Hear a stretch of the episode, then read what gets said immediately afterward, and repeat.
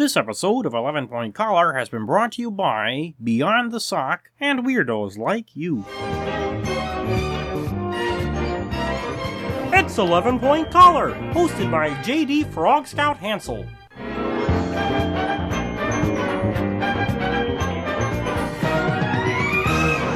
Welcome, welcome, welcome, everybody. I'm JD Hansel, and this is the 51st episode of 11 Point Collar. This is also the Shocking conclusion. to my three part series on the Beyond the Sock workshop. Sorry, pardon the announcer voice. Uh, if you're not familiar with the workshop, you probably want to listen to episodes 49 and 50, in which I did recaps of the first few days of the workshop, and talked with some of the workshop's instructors. In episode 49, I talked with Pasha Romanowski, the puppet builder behind ProjectPuppet.com, and in episode 50, I interviewed Noel MacNeal, who has been puppeteering on Sesame Street since the 80s, and is perhaps best known as the puppeteer of Bear on Bear in the Big Blue House. But today, in the Shocking conclusion. You'll hear my recap of the last day of the workshop, and I'll talk a bit about the workshop as a whole, uh, essentially summing up what's so cool about it and why you should go next year if you get the chance. And then you'll get to hear my interview with puppeteer Peter Linz. Louis, that was that was your cue for the sound effect. Oh, yeah. Yes, thank you. Hey, don't you think it's a little bit misleading that you're making it sound like you have a big listening audience when we all know that you only have two listeners? Louis, you were not supposed to tell anyone that. Uh, everyone, uh, please excuse me. I'm gonna go beat up Louis. Please hold for a second.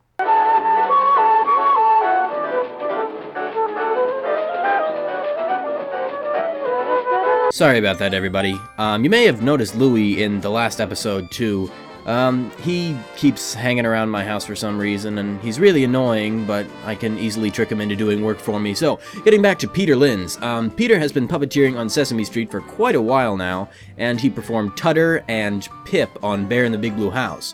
While I'm sure he's best known for doing puppetry for Scooby-Doo Adventures The Mystery Map, he's also performed that, that one Muppet guy from the last two Muppet movies. He, he was the big Muppet fan. Um, I don't know, I didn't pay any attention to him, but uh, we've got a fun show for you. But first, here's the contact info and housekeeping stuff. Actually, let me clarify that that was sarcasm. Walter is more popular than the Scooby Doo mystery map thingy thing by quite a bit. In fact, Walter is one of my favorite Muppets ever, if not my favorite, and I think I did a Henson history segment about him in a previous episode of the podcast. So, to listen to previous episodes of the podcast, such as the one on Walter, you can go to the show's website, MuppetHub.com. I hope you liked that segue because I put a lot of thought into it. At MuppetHub.com, you can find previous episodes of the show, as well as puppet videos and Muppetational articles. It's a great way to see what's going on in the Muppet world and listen to one of the few Muppet podcasts that is still in production. That's this one right here. You can contact me by emailing me at jd11pc at gmail.com or filling out the contact form on the website. You can like Muppet Hub on Facebook at facebook.com slash jd11pc and follow us on Twitter at jd11pc. That's jd11pc. And now, here is the Shocking to conclusion. 11 Point Collar's three part series on the 2014 Beyond the Sock Workshop for Puppetry for Television and Film.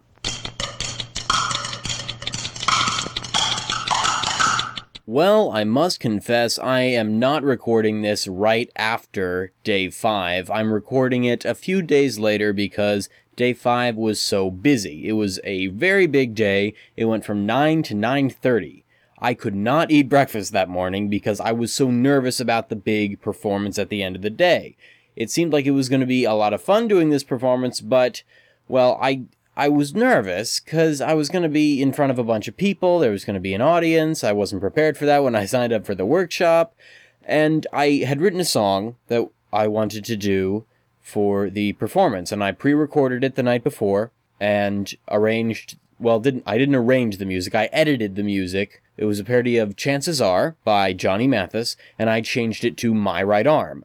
And it was all about how my right arm was very very tired and so my head was getting in the shot and I couldn't keep eye focus. That that was what the song was about. And it was I thought it was pretty clever for something that I came up with uh, in a few days. So, when we got to the workshop, the puppet building workshop, the puppets all came back from the magical sewing machine land, uh, where we had sent them in order to be put together. Because we had hand sewn a lot of pieces, but they still needed to be put together by some sewing machines to save time. We had other people do that so that we could just focus on details on the last day.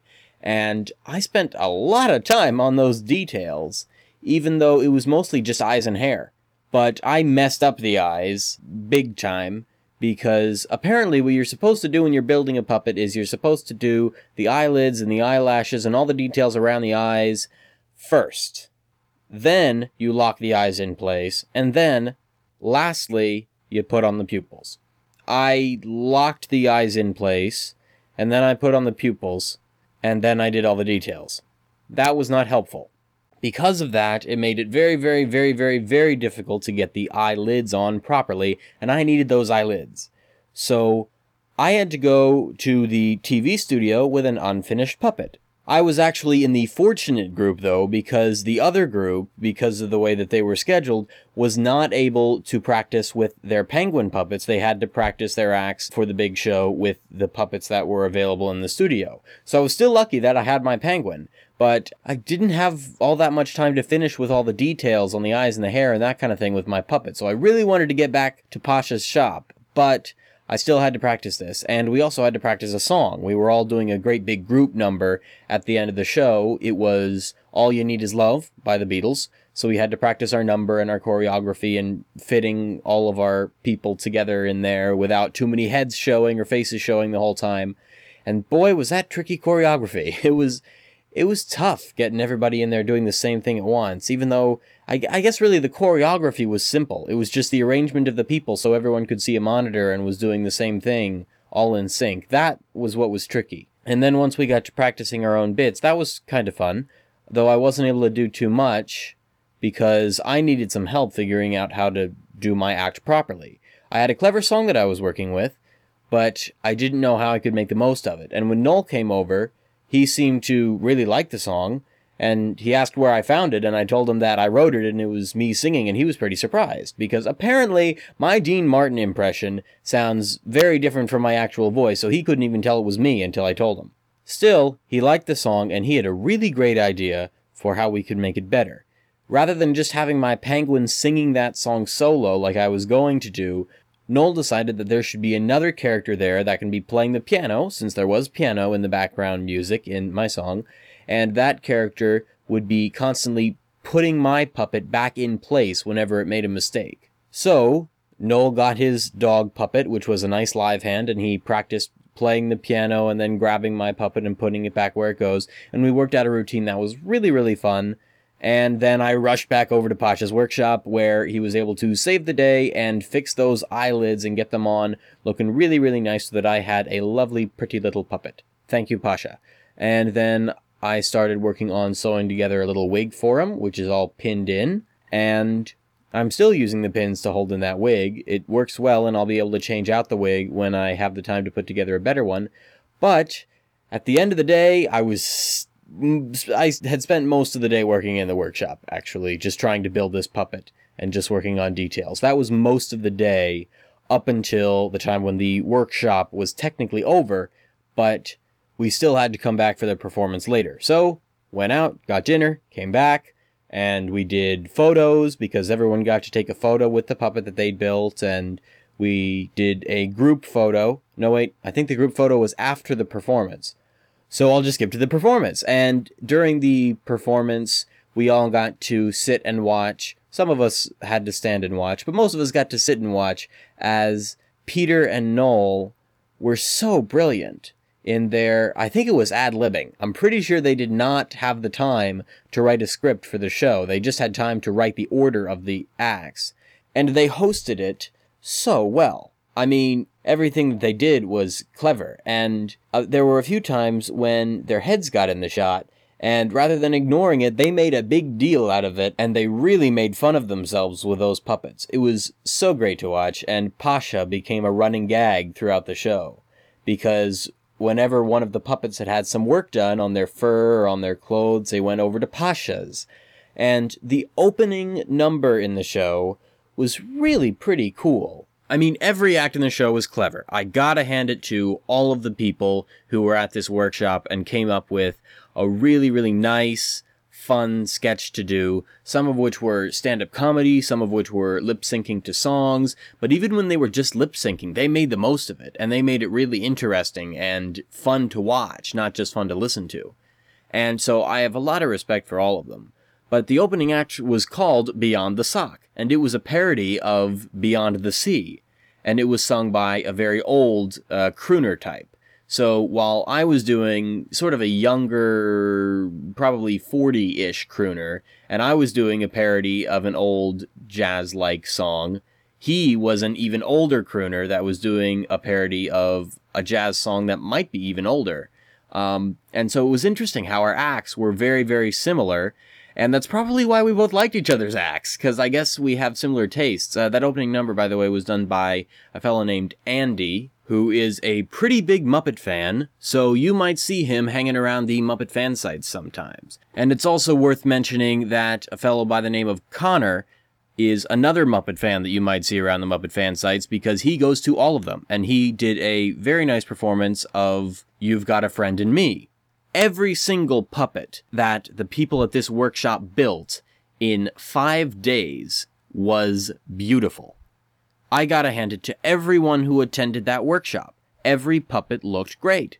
My puppet was probably the simplest because when it came to building, I was, I think I was the slowest builder there. It generally took me a little while longer to figure out how to do what we were being instructed to do, and I was sort of always playing a game of catch up with everybody else. But all of the people there who were not as slow as I was, boy, did they do a nice job. And they all had these, you know, fancy little outfits and everything that they'd either made or bought, and they all had great hair, and the eyes were always perfect. They always, they typically had a little uh, bag under the eyes or bags under the eyes if it was appropriate, and it looked really good. I don't even remember being instructed on how to put bags under the eyes, but somehow everybody that could do something with that did it and did it well. I mean, I was just so impressed the whole show. But I had to wait quite a while during that show before I got the chance to go up because I was down in, I think, 18th place or something like that. So after lots and lots of waiting, being very, very anxious, I finally got to go up and do my performance, and I was not planning on speaking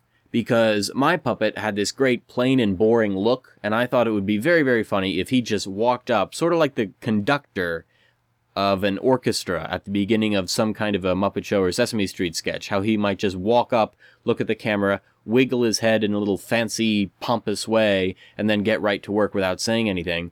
But then Peter kinda threw me off. His character decided to talk to me, and so then all of a sudden I had to come up with a voice for this character aside from his singing voice. So, because my mom told me to show off at this workshop and I wanted to obey, I did the Kermit the Frog voice. Peter then asked what JD stood for, and I had my puppet say juvenile delinquent. I got a little laugh out of that, and I even I think I got a laugh before my puppet started speaking because my puppet came on and did that little head wiggle as they were getting the focus just right. And I think because of my timing, I was able to get a laugh from that uh, before the puppet even spoke, and that was nice. That was one of the things that I was hoping would happen, is that I could get a laugh before I had to speak. So that was fun. And when we did our song, it went very well. At first, people didn't know what they were seeing because the puppetry was bad on purpose. And once they figured out that it was bad on purpose, then it was great. But before then, they were kind of confused because they had heard that I was pretty good. So, in the end, the performance turned out very nice. Uh, at the end, I kind of messed it up. I was supposed to drop the puppet as soon as the dog's hand dropped the puppet but instead I, for some reason, couldn't see or feel the dog's hand releasing my penguin. And because of that, the dog kind of had to push me forwards a bit, which then prompted him to fall out of the shot. So it still looked and sounded cool. It was still cool. And it was still fun. And then I got to watch the rest of the show without being very nervous. And it was a fun show. And we did the closing number, and that was all fun. And at some point, we're going to get a DVD this show. I can't wait for that to happen. After the show, we all went to the theater where we had gotten together before. And that's when everybody was signing each other's stuff and exchanging names and numbers and business cards and getting photos, lots of hugs. I got my photo with Noel and Peter, and most people did, and I was able to persuade them into signing things, and that was really nice. A great way to end the evening. A lovely evening. Now I've got a signed copy of The Muppets, and it turned out to be a really, really great day and a great way to finish up the workshop. It was so much fun.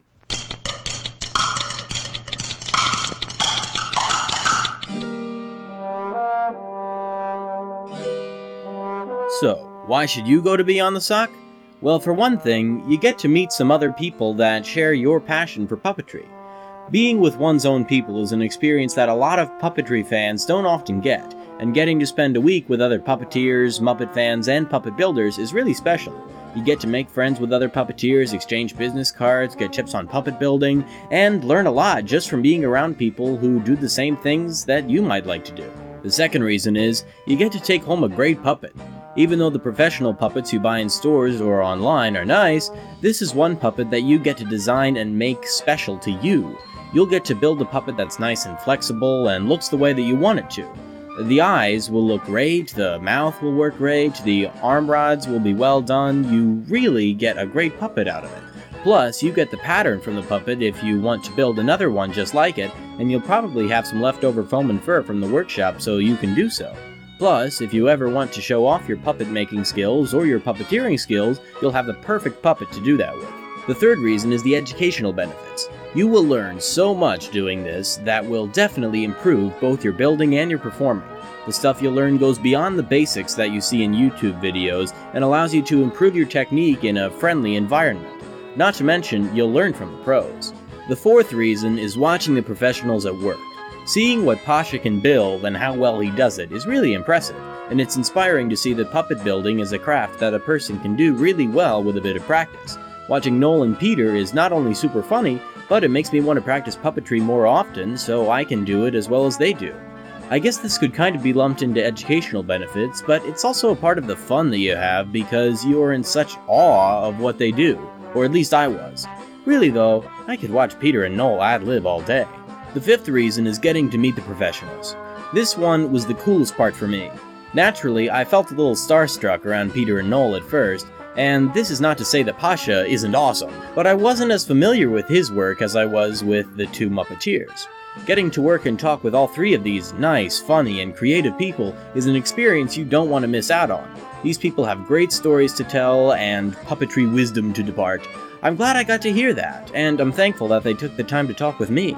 This, of course, brings me to my last interview in this series on Beyond the Sock, so here's my chat with Peter Linz.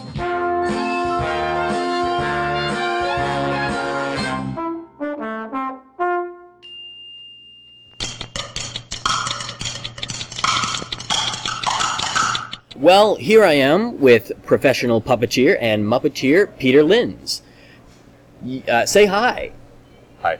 Hi. You may know him from uh, Muppet stuff, like the 2011 uh, Muppet film and Muppets Most Wanted as uh, Walter, or uh, a few characters on Bear in the Big Blue House, and um, you've done a lot of work for Sesame Street, of course. I'll start by asking um, a whole bunch of questions that I ask Noel, I guess. Um, So, how did you first get interested in puppetry? I don't recall a time in my life when I wasn't interested in puppetry. Basically, came out of the womb with a puppet on my hand, and uh, they tried to put me up for adoption, but uh, no one would have me, so my parents were forced to keep me. You know, I, the the lore in my family goes that my father put a hand a puppet on my hand when I was three years old, and uh, showed me how to wiggle it and make it work. But the earliest memory I have, of course, is Sesame Street, and just being completely enamored with the Muppets. And uh, yeah, it's it's just started very very young for me. Okay. How did you get? I, you know what? I bet you this. Uh, it's going to be the same story as uh, with Noel. I was going to ask, how did you get um, involved in the Beyond the Sock workshop? I'll ask anyway. It's the it's the identical story to whatever Noel said. That's how I got involved as well. Okay. I'm mostly saying that just to be lazy, but also because it's true. Okay. All right. You know, and and uh, kudos to James Martin for sticking to it, and, and it took him four years to do it, but uh, he managed to put together this workshop, and uh, not just not just any workshop. It's an amazing workshop. Not Mhm. only do the participants get four days of intensive training, but there's four separate camera setups, so everybody gets a huge amount of on-camera time, and you get to walk away with a, a T-shirt and a DVD of your performance at the end, along with some fun behind-the-scenes things, and a puppet that you built that's Yeah. completely television ready and friendly. And You're doing a really good job of promoting this for next year. It's a it's a flippin' amazing workshop. I wish oh my gosh, I wish there were, had been a workshop like this when I was starting out, when I was learning. This is, would have been invaluable. well, uh, when you're teaching at this workshop, what are, what is your inspiration? What have been your sources? What have you been uh, thinking who who trained you that you were thinking of when you were training others? Sure, that's a great question. Um, I completely channeling all of my mentors. In particular, my first two mentor, my first two teachers, uh, Kevin Clash and Steve Whitmire, of course, who Good teachers to have. they were. Yeah, you're right. It's hard to get better than that. My very first uh, workshop, my first five day workshop, and a year later, uh, a great honor to be trained by Marty Robinson, Kathy Mullen, and Pam Arciero, who have since you know gone on to. Uh, very blessed to call them my very dear friends. So far uh, this week, Oh, I'm sorry. Wait, I'm sorry to interrupt your question, but I have to give a, a special shout out to Marty, who continues to teach to this day, and who's so incredibly generous uh, of his time and of his creations. You know, he lent me, uh, not just last year, but this year as well, uh, about a dozen or so of the puppets that he uses in his workshops, along with a, a bag full of ping pong ball eyes that we also use in training. that's a nice shout out. He's never going to hear it. I know, But but that's all right. I have to do it anyway. okay, unless you tell all of your friends to listen, which you could do, but whatever. Um, Subtle. so far this week, uh, what's been your favorite part of the workshop? Oh, by far my favorite part of any workshop is seeing the participants start to get it. And uh, seeing them start, to- just that, that light in their eyes, and like, they, it's something finally clicks. And particularly if someone's been having a really hard time with everything being backwards, or with eye focus or lip sync, and sudden something happens that it just flips in their brain and they start to get it. And they start to have fun you know it's it's a lot of work it's a tremendous amount of work you're learning how to think about 100 different things simultaneously oh yeah and also you have to act and perform but of course when you start Right. out you're just like okay turn now fix the eye focus lip sync lean a little bit it's it's a lot to, it's a, people don't realize how much it is to take in. Yeah. and i just love seeing that moment when the students start to get it. It just starts to gel for them. And uh, usually that's about three days in. But it's it's because you see them working so hard and getting so frustrated. And i'm going on and on but it's uh, as a teacher it's, it's hugely rewarding to see that happen to see them finally start to really love what they're doing So then, are you noticing that um, you're kind of remembering what you were like when you were starting out when you're watching other performers, or or other the other Uh, puppeteers in the workshop? Or I don't know about watching them, but some of the things I hear them say remind me of things that I felt. Like, for instance, today I had one of the participants who's uh, been doing puppet shows for many, many years. She has her own company with her husband, and she says doing it, and she's been doing live shows.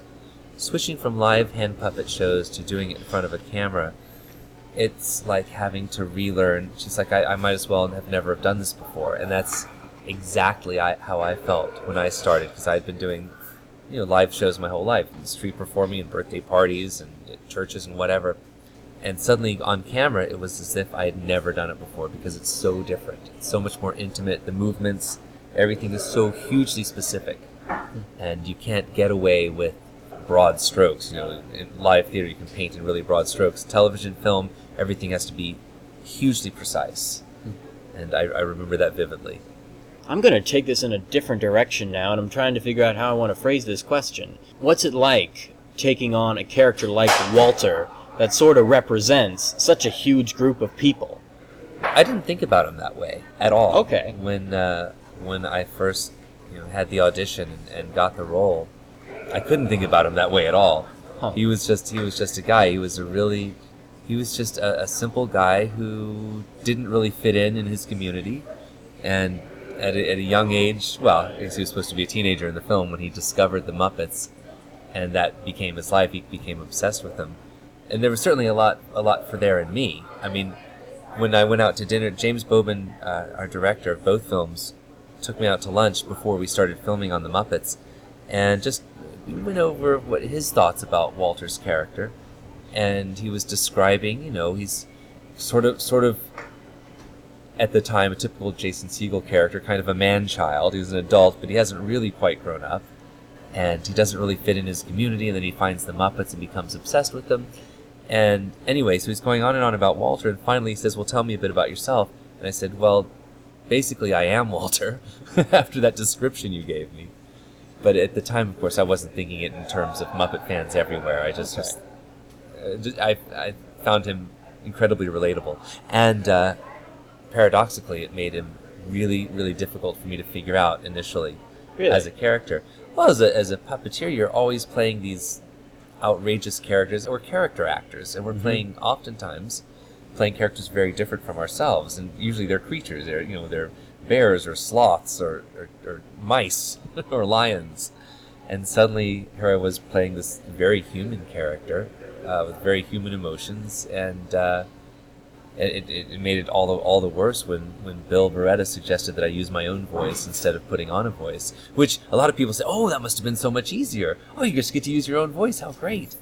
It's one of the hardest things I've ever that had to it, learn. That made it harder, really. made it a lot harder. Because I know for me, there was definitely so much. I don't think genuineness is a word, but if it is, I'm going to use it. There was a lot of that in the voice, and that uh, in the whole personality. It just seemed so real and so genuine and not charactery. That didn't mean that he didn't get over the top at times. Oh, sure. Because in uh, in Muppets Most Wanted, there's a scene when Gonzo goes. I can't remember. I guess they're on a train, and he gets shot out of a cannon or something, and goes Yes. flying towards Walter's face. Uh-huh. And Walter makes this face for just a half a second. It's just a half a second, and it's the most outrageous, scrunched up face ever. and I laugh every time.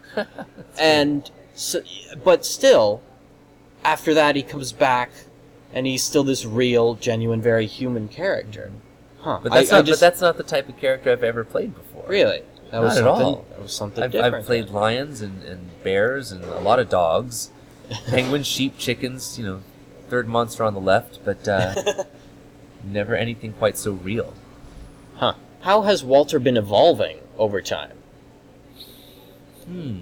I noticed at one point, um, this was very briefly in one interview. I think he was a Captain America fan or an Avengers fan or something like that. He had the Captain America shirt, and it's like, really? This is a fandom I didn't know he was interested in.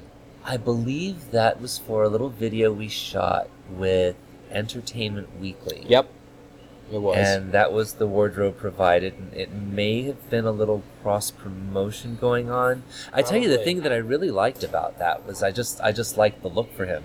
I like the idea of just kind of a little little fan T-shirt under a blazer, and uh, I'm, I'm hoping to see more outfits like that for him. Just uh, kind of a funky, weird T-shirt. So a little little bit of little bit of creativity going on over a blazer because he's very formal, Hmm. very you know wants to be properly dressed for the situation.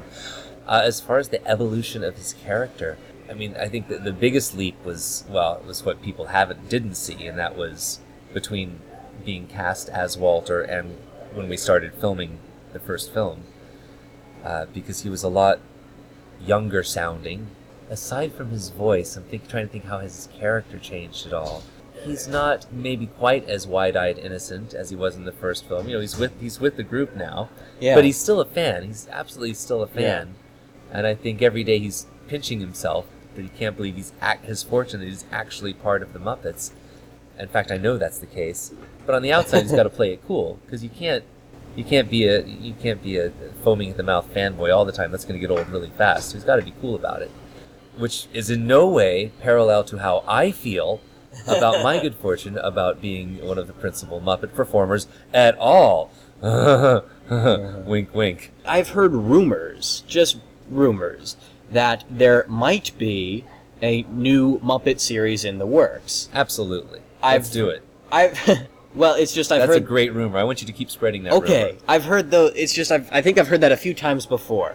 That one, and that they're going to try and make a Dark Crystal movie at some point, Yeah, let's do it. and all these things that I don't know if they're ever going to happen. You know, the release of seasons four of the Muppet Show, all that stuff. But if if they were to happen, though, if there was to be a new Muppet Show on TV, what do you think Walter's place would be in that situation?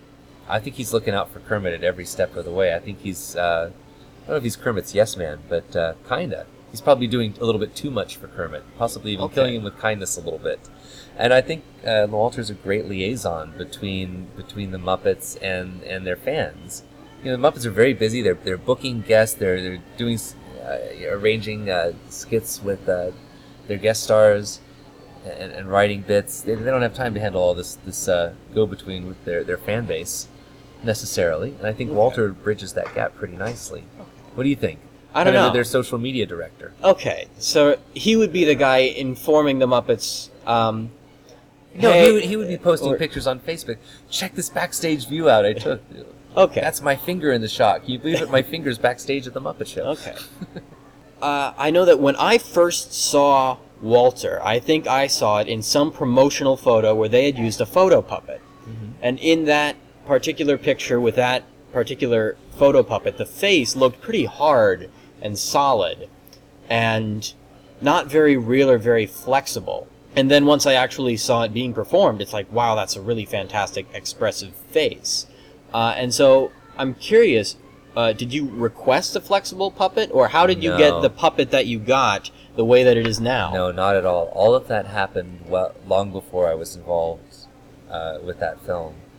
I know that Jason had, had wanted from the very beginning, for whatever Walter looked like, he wanted him to have something of a Kermit face. By that, I don't mean that he looks like Kermit, but Right. that he has a face that just with the smallest movement of your fingers and knuckles, you could change his expression. And uh, by a wonderful serendipitous thing, that that's my favorite type of puppet to, to perform. Before Walter, I had Tutter on Bear in the Big Blue House, and Tutter was basically just a glorified sock puppet. And much the same thing. I could change his face just by wiggling my fingers a little bit differently. So that was that was by design. That was by design that uh, that he had that super expressive face. Okay, so Walter really was born in Jason Segel's brain. Uh, that's right. That's right. Uh, he was. Walter doesn't quite understand that. It just came out of my brain, man. Yeah. Was was the puppet eventually custom made to fit your hand? Because I thought you'd mentioned that. Yeah, well, it, not exactly custom. uh, Yes, on the inside. Uh, Right. Well, they, you know, when they started building them, they asked for pictures of my hand, front and back, and then measurements, scans, all that stuff, so they could be sure it wasn't too small or too large. And then once uh, the head was assembled, Stefan Rotendura, who did a lot, most of the construction, built the Walter heads, um, had me come in, and I tried them on, and he said, "Do you need? What do you need on the inside of the head to make it work for you?" And so, you know, we worked a little bit, and he, he added a, a, thumb, a, a, grip place for me to put my thumb, and um, it had to be just the right angle because my thumb is bent kind of strange. And uh, he just made it just perfect so that any tiny little movement I could do with, with my hand, it would register immediately on the puppet's face. So that was really nice having that little custom grip in there. So uh, I'm gonna start wrapping this up soon because I know we've we both got places to go and things to do. But um, has there been anything that the Muppets have done recently within the past few years uh, that you didn't get to be a part of that you wish you'd been a part of? Um, no. It's been, um, I, I mean, I think the only thing I, I would have liked to have been at the Oscars when, when Bret won his Oscar for uh, for writing Man or Muppet, but that wasn't really that wasn't a Muppets thing. That was an Oscars thing. It just happened to be the year where the uh, nominated songs weren't performed, whereas usually they are performed. I would have liked to have been at the Oscars. Aside from that, I've been incredibly lucky. I, I have been involved, even though Walter wasn't in all the commercials that you, that you know came out this past winter and spring. The, the Toyota and Subway, um, uh, Lipton, Lufthansa, all those different commercials. Walter wasn't in, but I was there working on them. So, is there any other Muppet thing that I, would- I feel like I was a part of most of the Muppet things that happened in the past couple of years? You know, I didn't get to travel the world and promote the film. That's usually that's, that's Kermit and Piggy that do that, and that would have been fun. But you know, no, I, I, I believe me, I, I, I can't complain at all. I've been so blessed, so lucky. So, um, wrapping this up now, uh, how often do you find that you have people that uh, will recognize you or come up to you and ask for photos or ask, hey, can you do that voice or stuff I, like I that? I have to say, after the premiere of Muppets Most Wanted, Most Wanted, I can say thankfully that does not happen. Really? No, maybe once every few months, maybe. Um, I had a little taste of that when we were when we were at the premiere for Muppets Most Wanted. Unfortunately, mostly by autograph hounds, although there were a few true true Muppet fans out there. And uh, I can't I don't know how the the major celebrities do it. They can't go anywhere without being recognized and people hounding them. Uh, it's kind of wonderful to have a character that, that so many people know and enjoy. And uh, you know, I mean, I don't know many successful puppeteers that haven't said this. It's great to be able to walk down the street and go to the grocery store. I can go to the hardware store. And I can go out to dinner with my family, you know. And uh, it's it's all right. I don't have a problem with being a, a little bit anonymous, but I do I, I do love that uh, there are people out there who like the work so much that they bother finding out the, the people behind it, and uh, I'm always I'm always happy to stop and say hello to people like that and talk to them. That's never that's never a bother or an imposition. Cool, cool. So, now because I'm really curious. Oh, boy. um, sorry for asking you about the same character over and over again. Sorry about that. I, I should throw in some, some other variety. characters on yeah, other shows. you I don't know if you're familiar with them, but Yeah, that's all right. sorry. Between the Lions was not a Muppet production, technically. No, it wasn't at all. No. It uh, you know it was created by a lot of the same people who helped create Sesame Street. Yeah. But no, technically not Muppets. Okay. I'm wondering how much you actually remember about what you have uh, said with your characters in the past, and how much of that you can still remember. Probably in interviews, not that much. Okay. Even in even some shows. I mean, with the, with the Muppets and Walter, it's different because they were feature films, and and uh, I remember those very very clearly. Of course, because you, you see the films, but. Uh, for the television shows, people say, "Oh, you remember that time when Theo Lion did this or said this?" And like, uh, no, I'm sorry, I don't remember that. We do a we do a lot of production in a lot of shows. There's been a lot of scripts. Is there something specific you're wondering if I remember? Uh, do you remember Walter's last name, and do you remember how many Muppet Palisade toys he has? Wow.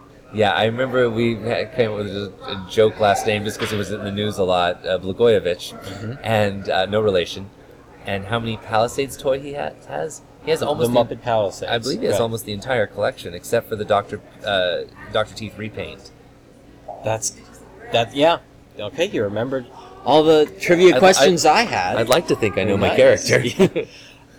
I was just curious because I, I do know uh, Nolan mentioned earlier that um, with uh, I don't think we recorded this, but with uh, Marty Robinson, Yeah. he would record something with Snuffy, and he could memorize all the lines, get that down just for that performance. Afterwards, he wouldn't remember a thing about Marty it. has, and Noel may have told you this. Marty has a wonderful name for that sort of thing. He calls it garbage memory. yeah, garbage memory. Yeah, you you memorize the scene, and then when you're done, you flush it, and you clear clear space in your brain for the next thing. And absolutely, I use that philosophy all the Really? time with so many shows.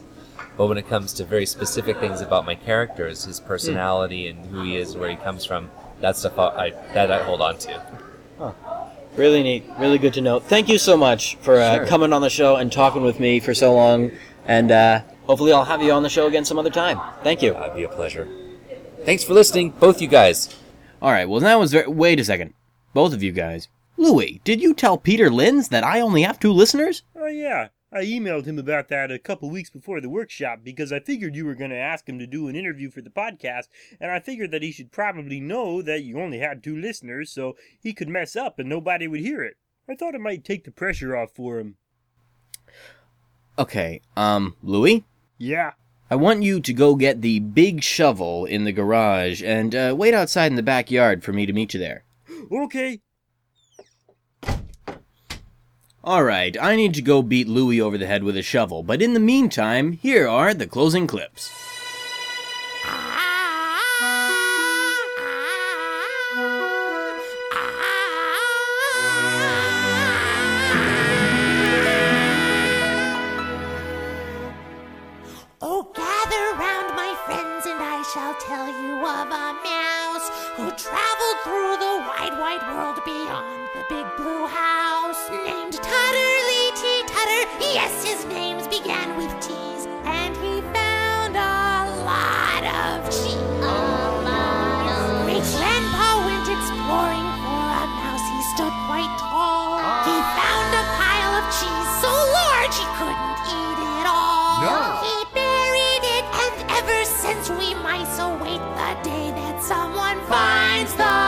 Great lost cheese.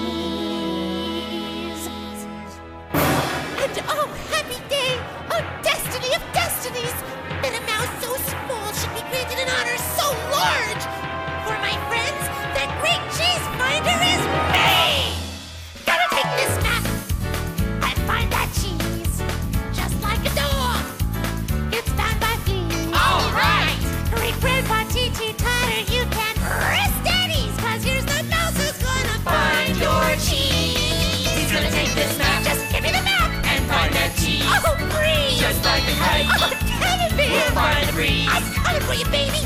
Yeah, big old bears, come give this little mouse a great big squeeze, cause I'm about to find the great lost cheese. Don't tell her. There's gotta be cheese to the left, cheese to the right, cheese in the morning, And cheese at night. cheese by the light of the silvery moon, and cheese in the middle of the afternoon. So give me that map. So here's the map. To find that cheese? Let's get the cheese. In much less time Much less time. than it takes to sneeze.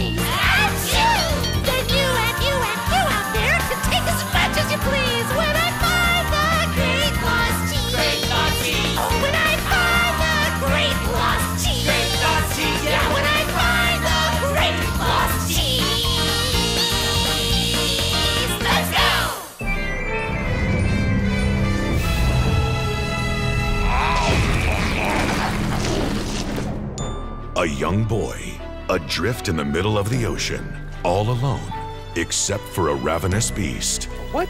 Wait, in a boat made entirely of cookies. ravenous beast? Will he ever get home? Find out in The Life of Whoopi Pie. Did he say ravenous beast? Hi, Oh, who are you? yeah, me, uh, uh, me cookie monster. Who you? I am Whoopi Pie. Where did you come from? Oh, uh, me crawl in here uh, and take little nappy after three-course cookie lunch. Yeah, where are we? We are adrift in the middle of the ocean. No, We are all alone no, on a boat made entirely of cookies. yes. Cookie Monster, stop! Me. You can't eat the boat! We disagree. If you eat the boat, the boat will sink and we'll never get home! Um, never get home, but me got to get home. Home full of cookies. Then you have to control yourself and stop eating the boat! Yeah, but boat delicious. Actually, boat all me can think about. Oh, no, no, it does not have to Ah, be! no. You can think about something else! Yeah, we can. One strategy is to think about something else and say it quietly to yourself over and over to help keep your mind focused. Whoopie Pie come up with good strategy. Good. Yeah, okay, what uh what me think about? Think about trying to find land. You see that? That is a telescope. I want you to look through that telescope and try to find land. Look through telescope, Mm-hmm. try to find land. Exactly. You say that to yourself over and over while you try to find land and I row. Got it. Okay. Me look through telescope, me try to find land. Me look through telescope, me Oh, me see something. Oh, is it land? No. It chocolate chip. What? Cookie! Oh, no. Ah, Oh. Cookie Monster, control yourself! Ugh, Cookie Monster! Cookie Monster, you ate more of the boat. If you keep eating the boat, we will never get home. Oh, me so sorry. Oh. Oh, me know me need to control myself, Yes. but it's hard for me to think about anything else except this delicious cookie boat. Yes, yes, I oh. understand. So let me give you another strategy that will help you stay focused. While you're talking to yourself about looking for land, do it in rhyme. In rhyme. Yes, land is what you'll think about. When you see land, you'll give a shout. Land is what me think about. When me see land, me give a shout. Now you say that to yourself over and over while you look for land and I row. Okay. We got this. Yes, you do. Ah. Land is what me think about. When me see land, me give a whoa. Oh, oh, do you see land? No, me see cookie. ah, nom, nom, nom, nom, Cookie nom, Monster, nom. Control ah, yourself. nom, nom, nom, no, yeah. ah. Boy, oh boy, oh boy. Oh, me eat even more of both. Yes, you did. Oh, oh dear. Oh, I am afraid we are never going to see our homes again. No! Me can do this! Me can control myself! Me just need another strategy to help me. Another strategy? Yes, good thinking, Cookie Monster. Okay, let's see. You tried talking to yourself. You tried talking to yourself in rhyme. Suppose you tried singing to yourself over and over again. Me give it try. Row, row, row the boat gently cross the sea. Hey, this strategy working. Me controlling myself. Yes, keep singing, Cookie Monster. Merrily, merrily, merrily, merrily, home's a place for me. Bravo, Cookie Monster! You stayed focused and controlled yourself. We're on our way home. Aha! oh, A floating cookie? Snack time! row, row, row, row, What about singing? That too. Row, row, row the. Will Whoopie Pie and Cookie Monster ever find land? To find out, see the life of Whoopie Pie. Well, that's about it for this episode. I really hope that you have enjoyed this series on Beyond the Sock as much as I have. Before I go, I wanted to let you guys know that I am going to be at the screening of I Am Big Bird on Saturday in Washington, D.C., so if you're going to be there, make sure you stop by and say hi. Thanks for listening, and until next time, waka waka, wubba wubba, and weeba weeba.